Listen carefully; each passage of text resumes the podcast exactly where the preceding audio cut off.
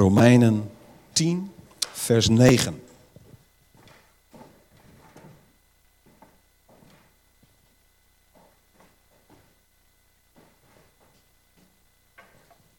Kaori heeft haar broertje en zusje ook meegebracht, zie ik.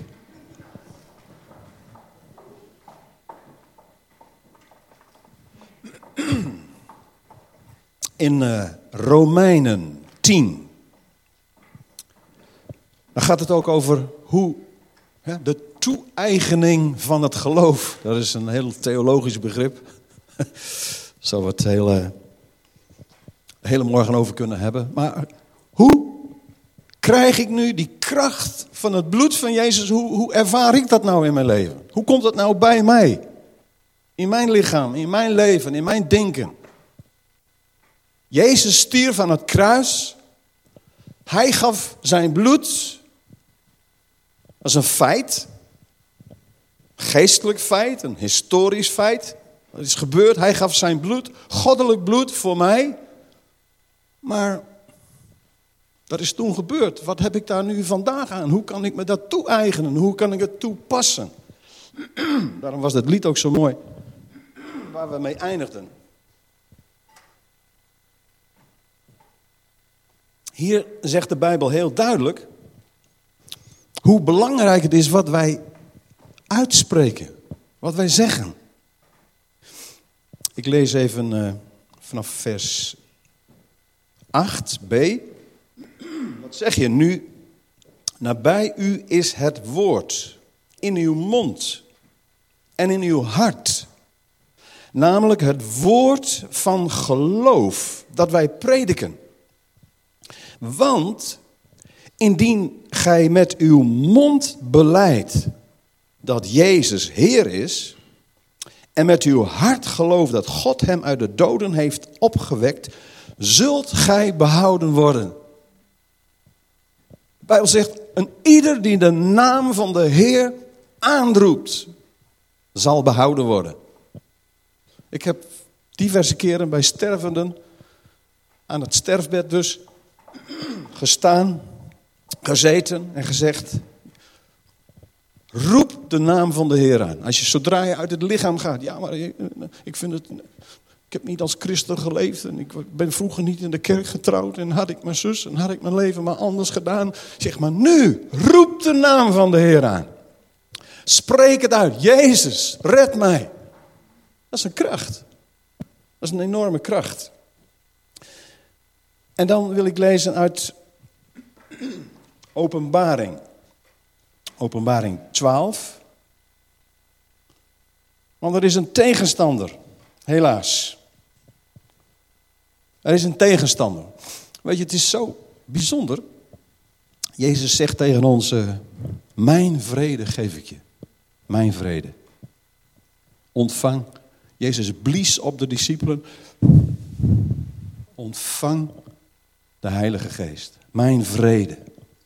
Maar tegelijkertijd zei hij ook, er zullen oorlogen komen, geruchten van oorlogen. Dat is zo tegenstrijdig. Komen oorlogen. En toch leven wij in de vrede van God. dat is toch het geheim. Tegelijkertijd, ik ken verschillende vrienden, voorgangers. Uh, we komen al jaren in Lutsk, zoals u misschien weet. Dat is een uh, prachtige gemeente. Die overziet ook weer allerlei andere gemeenten. We komen daar al jaren voor contact, voor conferenties. Ik kreeg eens een keer uh, een hele mooie kaart mee. Ik zie Ludmilla daar zitten. En toen zei de pastor, die ik al een jaar of vijftien ken, de pastor, die zei tegen mij: uh, Ja, Ludmilla komt uit onze gemeente, uit Lutsk. En Ludmilla woont in Groningen. Oh, geweldig, ja. Ken je Ludmilla? Ik zei, natuurlijk ken ik Ludmilla. Wat dacht je? Dus ik kreeg een mooie, ja, geloof toch chocolaatjes of zo. Je krijgt altijd le lekkere chocola mee. Het is heerlijk. Niets gaat boven de, de Oekraïnse donkere chocola. Oké. Dus, en een mooie foto erbij. Dus en ik, ik kom bij Ludmilla, weet je nog? En ik, ik geef haar die foto van, van het hele gezin en hartelijke groeten. En en ze kijkt. Die ken ik helemaal niet. Eh, Wie, wie houdt wie hier nou voor de gek? Ik, ik, was zo zeker. Maar wat gebeurt is dus een feit. Een andere Ludmilla uit hun gemeente woont ook hier in Groningen. Ja. En die hebben we dus ook een keer ontmoet. Toen waren jullie hier samen. Ik zei, nou, nou, nou wil ik een foto van jullie tweeën. Maar goed, eh, we hebben dus al jaren contact. En via eh, die gemeente willen we ook eh, hulp bieden. Eh, we kregen ook een berichtje of ze binnenkort, omdat de schoonzoon van de pastor, die werkt in Amsterdam. Hij zegt, ik zou mijn gezin bij jullie, can, can they stay in the hotel at the Helperkerk? Nou, ik dacht, hebben wij een hotel? Maar goed. Maar hij heeft hier ook al eens ge- gesproken, misschien kun je hem nog herinneren. Eh Sascha, de schoonzoon. Weet je nog Wartan? Als we een Russische prediker hebben, dan gaat Wartan, die gaat hem vertalen. Heeft hij toen gedaan? Ja, zeker. Ja, nou, dat was, eh, was, dat was heel bijzonder. Maar goed, dus Sascha en zijn vrouw, eh, drie kinderen, moeder en nog een, hoeveel totaal? Een stuk of, stuk of acht personen vragen dus of zij binnenkort hier in Hotel Helpkerk mogen. eh, en dat doen we natuurlijk graag. Dus eh, de koelkast is vol, de kinderbedjes staan klaar. En het is fijn om, om elkaar te helpen, om elkaar te dienen. Maar dan hoor ik van deze broeders en zusters hoe zij te midden van de oorlog de straat op gaan en proclameren dat Jezus Heer is. Ik ken een voorganger in het oosten, die, die heeft al jarenlang, hij is ook politieagent trouwens, maar hij is nu ook eh, actief.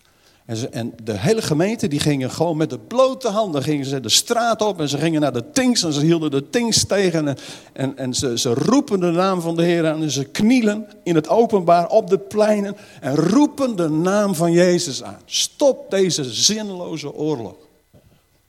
Want Rusland lijdt eronder, Oekraïne lijdt eronder.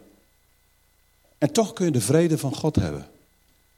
Te midden van oorlog, te midden van ellende. Dit, dit wil God niet. God wil dit niet. God wil vrede.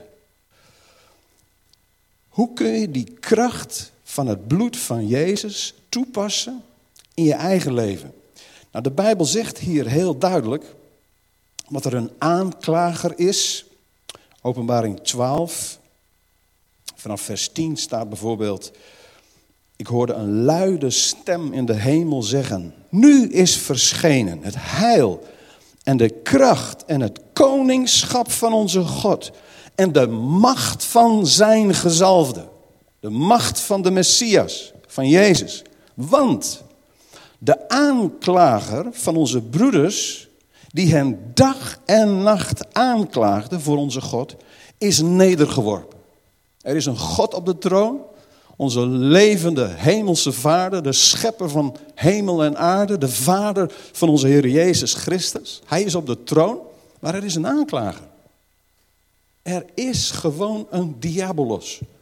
Die je ziek wil maken, die je huwelijksstuk wil maken, die kerken tegen elkaar op wil zetten, die landen tegen elkaar op wil zetten, die oorlog wil, die geweld wil. wil. Hij weet zijn tijd is kort. Er is een aanklager die je altijd wil aanklagen. Ja, maar dit heb je niet goed gedaan, maar dat heb je niet goed gedaan. En dat had je eigenlijk zo moeten doen. Dat is de duivel, staat hier ook heel duidelijk. De aanklager. Maar die kunnen we overwinnen, staat hier. Je kunt de aanklacht en de aanklager overwinnen. Hier staat namelijk, ze hebben die aanklager overwonnen door het bloed van het lam en door het woord van hun getuigenis. Wauw. Wij overwinnen de duivel door het bloed van het lam. Aan het kruis is Jezus gestorven voor ons. Het bloed van het lam. Maar hoe komt het nou tot mij? Door het woord van je getuigenis. Wat je zegt. Toen Petrus op afstand volgde en hij zag dat het misging. Ja, het ging goed, maar hij dacht dat het misging, want Jezus werd gekruisigd. Toen zeiden de mensen van, hé, hey, jij hoort er toch ook bij? En toen zei hij, nee hoor, nee, nee, ik ken hem niet. Ik, ik ken hem niet. Wat een beleidenis, wat een negatieve beleidenis, wat een leugen ook. En hij kwam tot diep, diep berouw. Hij weende bitter, zegt de Bijbel. En later krijgt hij vergeving. En mag hij uitspreken en dan zegt de Heer, hou je van mij? Petrus, hou je van mij? Ja, ja. Ik hou van u, Heer. Ik hou van u, Heer. Weet je, hier staat dus dat je de overwinning over de aanklager krijgt in jouw leven, kunt toepassen in jouw leven door wat je zegt. Wij, gaan, wij, wij, wij, wij worden gered door wat we zeggen. Hè? Met je hart geloof je het en met je mond beleid je het en dan word je behouden. De Bijbel zegt zoveel over ons spreken. Waarom? Omdat door het spreken van God is alles ontstaan. God is een sprekend God, een scheppend God. God sprak en het was er. Sommigen hebben liever het geloof in een oerknal. Nou, laat maar knallen, het maakt niet uit. Maar de Bijbel leert ons dat alles is ontstaan door het spreken van God. En God heeft ons ook een spraakvermogen gegeven om iets te zeggen. Ik heb gelezen dat het spraakvermogen, het Centrum von Wernicke, dat zit ergens hier. Ik heb het eens een keer helemaal uitgezocht. Cent, dat was een Duitse arts die. Spraakcentrum von Wernicke. Hoe, hoe, von Wernicke. Hoe het functioneert is zo bijzonder. Je denkt iets, je kunt het zeggen, er gaan prikkels naar je tong, dan kun je de woorden uitspreken. En, en door die uh, zenuwen komt het ook gewoon in je lichaam, door heel je lichaam. Nu las ik ook dat vrouw, het spraakcentrum van Werning is bij vrouwen iets groter dan bij mannen. Ja, sorry. Dat, dat, daar zit een gedachte achter. Mannen hoeven zich niet schuldig te voelen als ze iets te weinig zeggen. En het tegenovergestelde is ook waar. Nou, grapje, hè? Nee, maar het is, wel, het is wel waar. Zoek het maar eens op. Ja. Maar goed. Dat, dus dat spraakcentrum, wat je mag zeggen. Dood en leven zijn in de macht van de tong. Wat je zegt. Ik heb het nu een paar keer meegemaakt. Dat mensen op hun sterfbed nog dingen tegen me zeggen. Zo, Waarom heb je het niet eerder gezegd? Nee, dat, is een, dat heb ik niet gezegd. Ik was blij dat het eruit kwam. De macht van de tong. Dood en leven zijn in ons spreken. We hadden van de week een, een buurvrouw. Ik kwam zo even aan de deur. Ze had een probleem. Ze oh, wonen jullie hier? Oh. Als wij rondjes lopen, en dat doen we iedere avond. Dan, als je mensen ziet, Nee, dan ben, je, toch even vriendelijk. Dan zeg je even iets. We hebben zo'n leuk contact met deze vrouw. Ik weet niet wie ze... Je kunt ook voorbij lopen en zeggen... Gewoon dat je kunt wonen in zo'n klein huisje. Wat een piepkleine keuken heb jij zeg. Oh, heb je ook geen tuin? Nou, dat is toch helemaal niks. Als je nou zoiets zegt. En we zeggen, oh wat woon je hier leuk. Heb je een prachtig, heb je een gezellige huisje. De, kaarsjes. Elke avond zit ze namelijk even buiten. Oh, het is wel een beetje koud, maar een dekentje erover en even groeten. En nu komen ze bij ons aan de deur. Gewoon, weet je waarom? Gewoon omdat je vriendelijke woorden spreekt. Heb je al iets goeds gezegd tegen je vrouw of je buurman vanmorgen?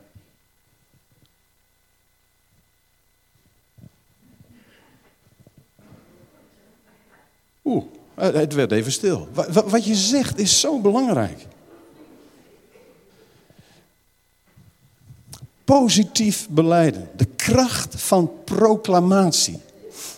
Maria en ik hebben de laatste tijd, uh, ochtends, ook vanmorgen, lazen wij nu uh, bijvoorbeeld nog dat 1 Johannes, wat we zongen. De kracht van het bloed van het lam. Als wij onze zonde beleiden, het bloed van Jezus reinigt ons van alle zonde. Dat is, dat is een kracht. Als je dat voor jezelf zegt, Heer, ik beleid, Heer, mijn tekortkoming.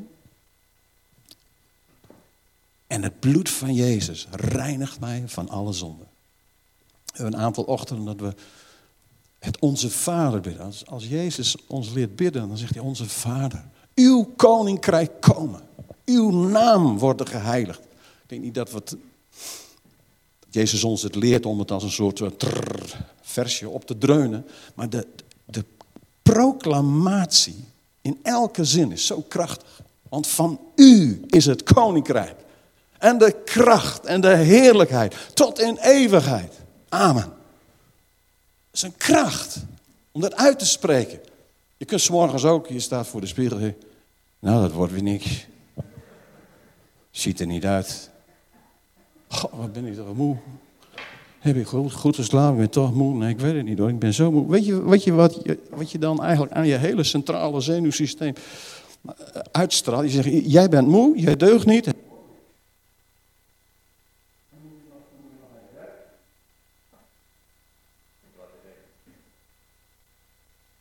Als je over spreken uh, spreekt, dan word je geblokkeerd. En helemaal stom als je het zelf doet natuurlijk. Oké. Dus wat je zegt is zo belangrijk. Wat je uitspreekt. Maar ja, je voelt je wel eens moe. En natuurlijk zijn we ook wel eens moe. En natuurlijk moet je ook uitrusten. En dat is ook allemaal waar. Maar je kunt ook, nou, dat is een van mijn favoriete teksten uit de psalmen. Met mijn God spring ik over een muur. Nou, dan, dan, dan voel ik al energie. Hoop dat die niet al te hoog is, die muur, maar goed. Maar er kunnen allerlei obstakels zijn. En dan denk je, hoe moet dit? Met mijn God spring ik vandaag over een muur. In de naam van Jezus. Dat is kracht. Dat is dus. Er zijn kerken, en dat is op zich heel mooi, waar je beleidenis doet. Beleidenis doen. Maar eigenlijk moeten we elke dag beleidenis doen. Elke dag uitspreken, ik ben een kind van God. Jezus is mijn Heer. Uw naam worden geheiligd. Als je een aantal bijbelse uitspraken, als je zegt, wat is nou positief beleiden? Dat is niet een mentaal trucje of zo. Dat is zeggen wat God zegt. Daar is de kracht. Zeggen wat God zegt. God houdt van mij. Je bent waardevol. Zeg eens tegen je buurvrouw, je ziet er goed uit en je bent heel waardevol. Ja, je moet eerst even kijken hoe je eruit ziet natuurlijk. Ja.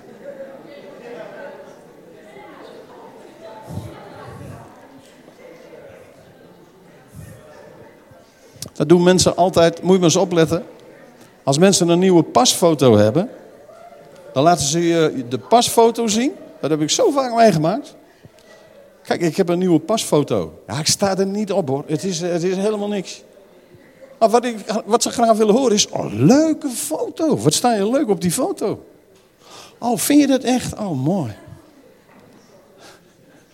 Dat hebben we nodig.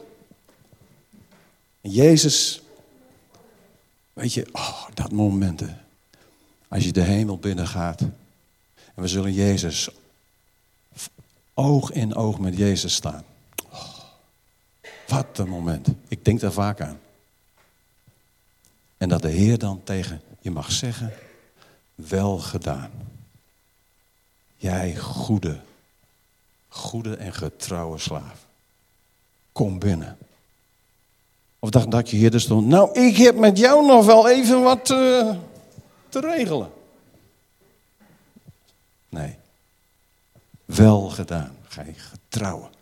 Je bent trouw geweest. Je hebt mijn woord vastgehouden. Weet je, de, Kerken noemen dat beleidenis doen, beleidenis, enzovoort. En dat heeft, dat heeft echt iets krachtigs, want dan geloof je namelijk in de kracht van het beleiden. Ik ben een christen, ik ben een kind van God. Maar we moeten, en dat is zo waardevol, maar we moeten elke dag beleidenis doen. Ook morgen nog op, op school of op je werk. Hoor je, hoor je ook bij die club? Ben je ook een christen? Ja, ja. Ik volg de Messias. Ik ben een kind van God. De krachten van proclamatie, de kracht van beleidenis. Nou, ik, zou, ik wil hier afsluiten, want wat we gaan doen vanmorgen is een aantal getuigenissen horen. Dus beleidenis, uitspreken van wie Jezus voor je is. En daarom wil ik het overgeven aan Ismee. En daarna willen we ook uh, het avondmaal vieren. Willen we ook het bloed van Jezus toepassen in ons leven. En de beker drinken en het brood spreken.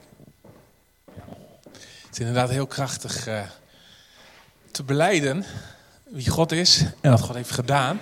Maar we horen in de gemeente ook heel vaak verhoring van gebeden. Wij bidden ja, veel voor, ja, voor de mensen, voor gebedslasten. En uh, ik krijg heel veel zegeningen, want ik hoor vaak die dingen wel. En, uh, uh, maar ik kan me voorstellen dat niet alle getuigenissen en alle ja, doorbraken ja, door gebed ja, bekend worden. Dus het is zo goed om af en toe eens een moment te nemen en te zeggen, wat heeft God nu gedaan? Want we bidden voor mensen, voor situaties. En als er doorbraken zijn, dan ja, dan mogen we allemaal dankbaar zijn. Als één lid leidt, leiden we allemaal mee. Maar als één lid eer ontvangt, mogen we allemaal delen in de vreugde. En uh, we hebben dus vanochtend even twee getuigenissen. Wat God heeft gedaan in, uh, in hun leven. En dat is zo ontzettend krachtig. En ik wil eigenlijk met uh, Wally beginnen. Wally en Lucie. Misschien kunnen we even gewoon hun, misschien even staan samen. Ja. ja. ja. Wally, kennen je natuurlijk van, uh, van je mooie gitaarspel. En, uh, en die mooie glimlach altijd. Die, positief, in die mooie witte stoel inderdaad. Uh, maar daar zit ook een verhaal achter. Hè? En, en, Wally zei van ik wil het graag, ja, ik wil graag getuigenis doen. Ik zei het allermooiste is, vertel gewoon ja, wat er is gebeurd. Hè? Wat de gemeente ook voor je heeft betekend. En ook hoe het nu, nu met je gaat. En dat is, dat is mooi, want ik, ik hoor het toen je mij vertelde, dan, dan, uh, dan zie je van wat is God ongelooflijk uh, groot en goed. En ook voor jullie samen. Want we hebben een, een, profetische presbyterie gehad. Hè, een tijdje terug. Hè, dat was ook het woord hè, uh, over jullie. Van jullie zullen ook samen dansen voor God. Nou, op dat moment was dat eigenlijk helemaal niet realistisch. Hè, want je zat onder de pijn, onder ja, echt echte pijn. En, niet een beetje ook maar die, dat hebben we uitgesproken. van je gaan samen dansen uh, voor God. En, en, we zien gewoon dat, dat God werkzaam is. En het is ook zo mooi te zien in jullie, jullie ja, huwelijk dat dit ook allemaal ten goede werkt. Alle dingen werken mede ten goede voor hen die hem liefhebben. Maar vertel eens even, gewoon even heel in het kort van hey, wat is er gebeurd. Eerst nou ja, een ongeluk, maar voornamelijk natuurlijk van hey, wat is er nu gebeurd door de operatie en uh, uh, hoe het nu met je gaat. Goedemorgen iedereen. Ik ga een hele lang verhaal kort maken. Het begon acht jaar geleden. Ik ben aangereden door een auto, heel onschuldig ongeluk. Maar ik heb in de tussentijd uh, een jaar in het ziekenhuis doorgebracht. Elf operaties gehad. En uh, uiteindelijk 14 december uh, eh, 2014 was eigenlijk, um, zouden me amputeren. Maar ik heb hun gevraagd om toch te proberen om een been te behouden. Het is hun gelukt. Maar toch met ja, zeven jaar pijn en mijn benen kunnen buigen en alles erop en eraan. En 24 december 2020 ben ik in de keuken gestruikeld en uh, alle ijzerwerk in mijn been zijn allemaal krom getrokken en ik had een scheur in mijn bovenbeen gehad. En ja, door de corona en alles erop en eraan kon ze mij niet opereren omdat ik moest wachten. Maar uiteindelijk heb ik het doorgezet. Ik heb die mevrouw van de planning opgebeld in het ziekenhuis elke week. Zo werd ze behoorlijk zagrijnig op mij. op een moment. Dus... Uh, op een gegeven moment belden ze me toch op. Van uh, één week voor 15 december. En ik vroeg aan haar, ben je vandaag niet zagrijnig van mij? Ze zei, nee, ik heb een mooie bericht voor jou. 15 december kan je geopereerd worden. Maar ja, altijd als je geopereerd moet worden, is het onder voorbehoud. En ik vroeg haar, van, is het onder voorbehoud? Ja, misschien wel, misschien niet. Dus uh, de twijfel die zat erin. En een paar dagen voor, uh, eh, 15 december, die ze me gezegd van, het gaat uiteindelijk beginnen. Je kan geopereerd worden. ja, 15 december ben ik geopereerd en de hele kerk en de hele gemeente en de gebedsteam en de gebedsteam, de zorggroep en alles. En iedereen heeft voor mij gebeden en niet voor mij alleen. iedereen die op dat moment het nodig had. werd voor hun gebeden. En uh, ja, 15 december is ja, de operatie gebeurd. En uiteindelijk werd ze morgens wakker en de orthopedie kwam bij me en zei tegen mij, ga op de rand van je bed zitten. En ik zei van, hoe ga je dat doen? Ja? Ik heb het gedaan en mijn been die ging 90 graden naar beneden. En nou, alle sluizen gingen open bij mij en bij hun ook. Want het is een, uh, ja, het is een wonder, eerlijk gezegd. um, vijf dagen later mocht ik naar Duitsland gaan voor een uh, revalidatie, drie weken lang.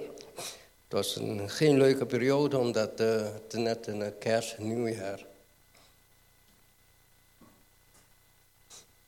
Ja. Ik... Uh, het was de eerste keer uh, dat ik mijn familie moest missen. Maar uiteindelijk. We hebben samen gedaan. En hij kan weer zitten. Dit been is, uh, hoeft niet meer strak. Ik kan wel even laten zien hoor. oh. Ja. Ja.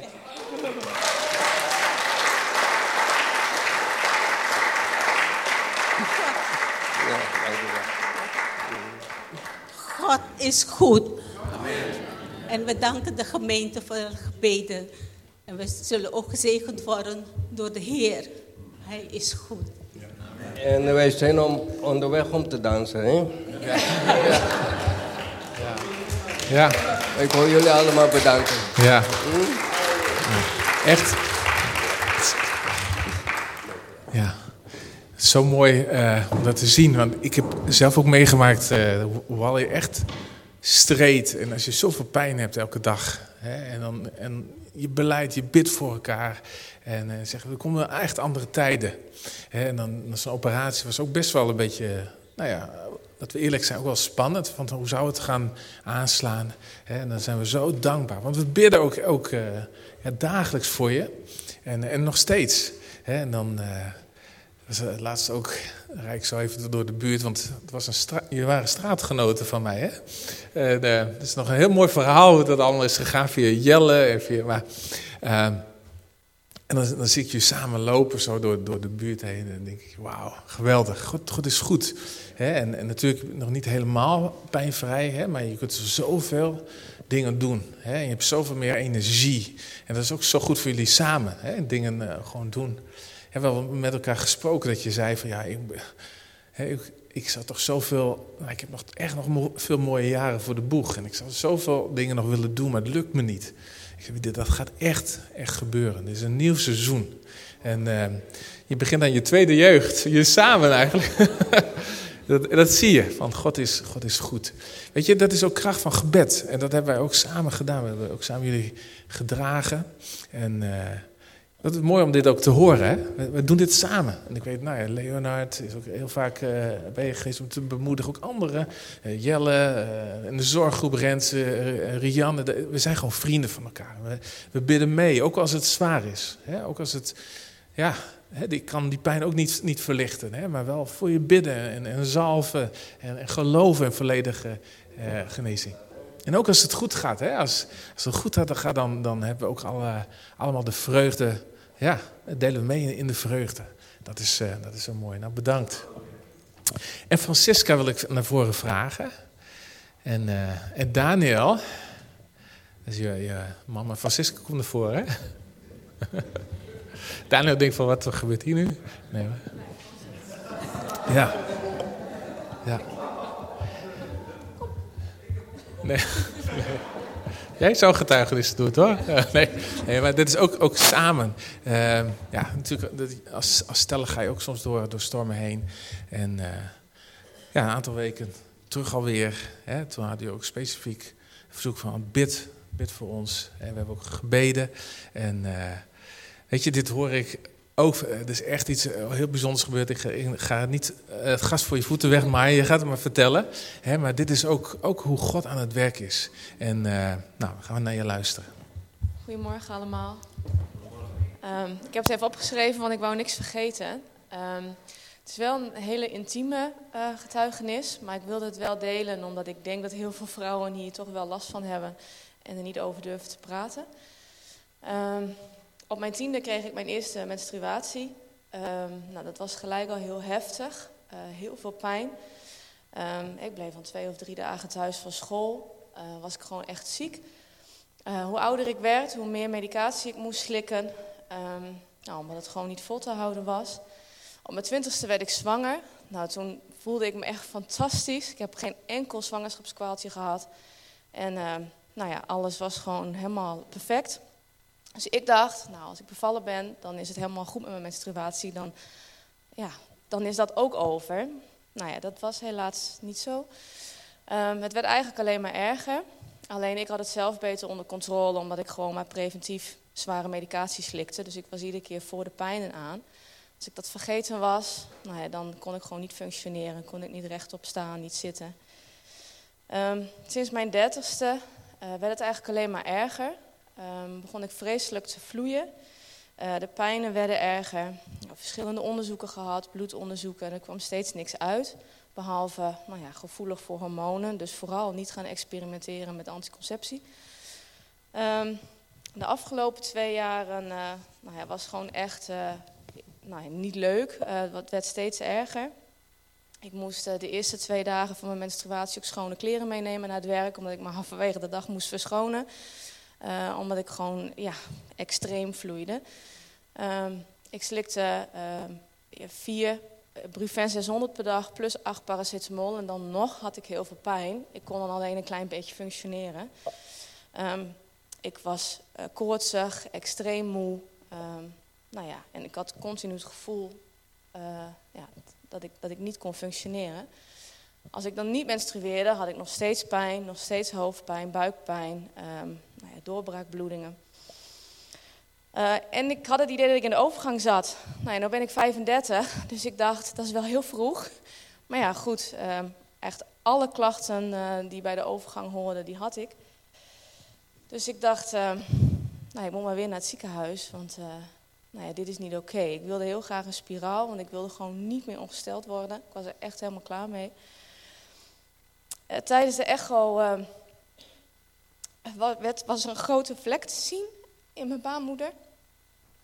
En uh, dit bleek een vleesboom te zijn, een grote vleesboom.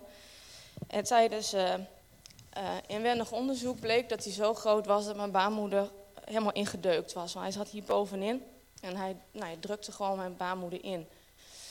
Um, opereren kon niet, want hij zat in mijn baarmoederwand in plaats van dat hij los de baarmoeder inging. Um, nou, tijdens het onderzoek reageerde mijn baarmoeder zo heftig dat de gynaecoloog het niet vertrouwde. Dus die maakte een uh, uitstrijkje en dat moest ik met spoed opsturen. Um, nou ja, er werden verschillende opties genoemd. Een spiraaltje, maar ja, dat kon echt drama opleveren. Uh, baarmoederslijmvlies wegbranden. Maar ja, dan, hè, de kans dat ik dan zwanger zou worden was heel groot en dat mocht absoluut niet. Of mijn baarmoeder eruit. Ik ben 35, daar zat ik nog niet echt op te wachten. Nou willen we geen kinderen meer, maar je baarmoeder eruit op je 35ste is wel heel definitief. Um, nou ja, wij uh, we waren er thuis helemaal kapot van, want we wisten gewoon dat het niet dat er zat iets niet goed. Die gynaecoloog had heel duidelijk gezegd dat er iets niet, niet goed zat. Um, de zondag na de onderzoeken uh, hebben we om gebed gevraagd bij Ismee en uh, we werden gesalfd. En uh, Daniel die legde zijn hand op mijn buik en Daniel begon helemaal te gloeien en te trillen. En mijn buik begon helemaal te gloeien. En ik, ik, wist dat er iets gebeurde, maar ik kon het niet helemaal verklaren. Ik had mijn uitstrijkje opgestuurd en ik moest eigenlijk drie weken wachten. Maar ik had binnen een week uitslag dat er geen kankercellen gevonden waren. Um, ik heb de gynaecoloog weer gebeld, want ik denk ik wil gewoon weten wat er in mijn baarmoeder is gebeurd. Um, nou ja, de gynaecoloog vond het onzin, want die dacht het is duidelijk. Hè? Je weet uh, de opties. Ik heb niet verteld dat ik me voor me had laten bidden. Ehm, maar ik, ik heb wel aangedrongen op een onderzoek. Maar helaas kreeg ik corona, dus dat onderzoek werd uitgesteld. Ehm, in de drie maanden tussen het gebed en het tweede onderzoek had ik geen klachten, geen overgangsklachten, geen doorbraakbloedingen. Tijdens de echo werd er, was er geen zwarte vlek meer te zien. Ehm, tijdens het inwendig echo was wel te zien dat de vleesboom er nog zat, maar die was echt heel erg gekrompen. Zo erg dat mijn baarmoeder zijn eigen vorm weer terug heeft. En uh, ik had geen reactie op het onderzoek. Helemaal niks. Het was heel, onrust, of heel rustig. Dus uh, de gynaecoloog zei, ja, ik weet niet wat er is gebeurd, maar ik zie geen enkele reden meer om je baarmoeder eruit te halen of om andere dingen te doen. Want ja, het ziet er gewoon helemaal goed en rustig uit. Dus toen dacht ik, laat ik dan ook maar weer eens ongesteld worden. Kijken hoe, hoe dat gaat.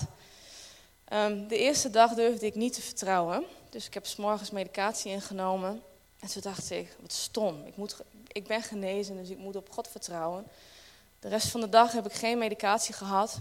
De volgende dag stond ik op, kreeg ik kramp. En toen dacht ik, nee, ik moet in mijn genezing gaan staan. Dus ik zei, nee, ik ben genezen in Jezus' naam. En mijn kramp verdween en ik heb de hele week geen pijnstillers gehad. Ik heb gewerkt, ik heb gesport, ik was niet moe, ik was niet ziek. Alles was ja, weg. Dus ik kan het nog steeds niet geloven, maar uh, ja, dus alles is uh, ja, zoals het hoort. En ik hoefde hem ook niet meer te verschonen, wat ook heel fijn was. dus ja, alles is uh, ja, helemaal zoals het hoort te zijn. Wauw.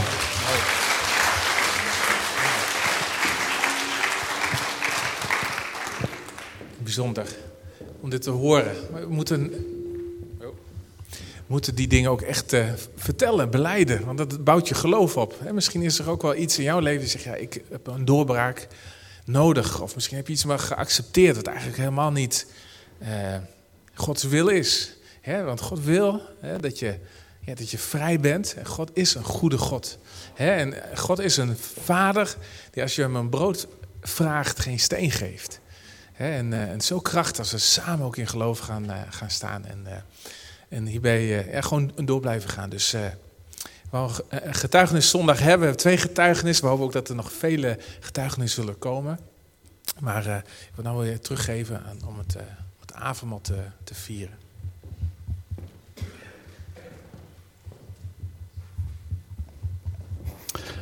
Wij overwinnen de aanklager door het bloed van het lam en door het woord van ons getuigenis. Laten we samen bidden. Heer, ik dank u voor deze getuigenissen. Heer, we geven u de eer, alle glorie aan u, Heer. U bent onze hemelse Vader. U bent onze schepper.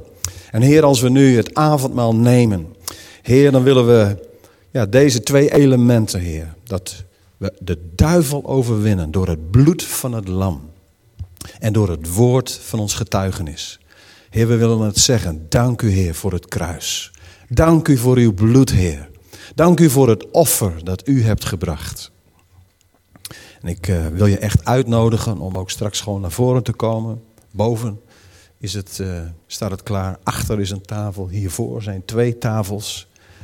Om heel doelbewust te zeggen: Heer, dank u wel. Dank u voor het bloed van Jezus. Weet je, het bloed stroomde uit zijn hoofd, uit zijn zij uit zijn handen en voeten.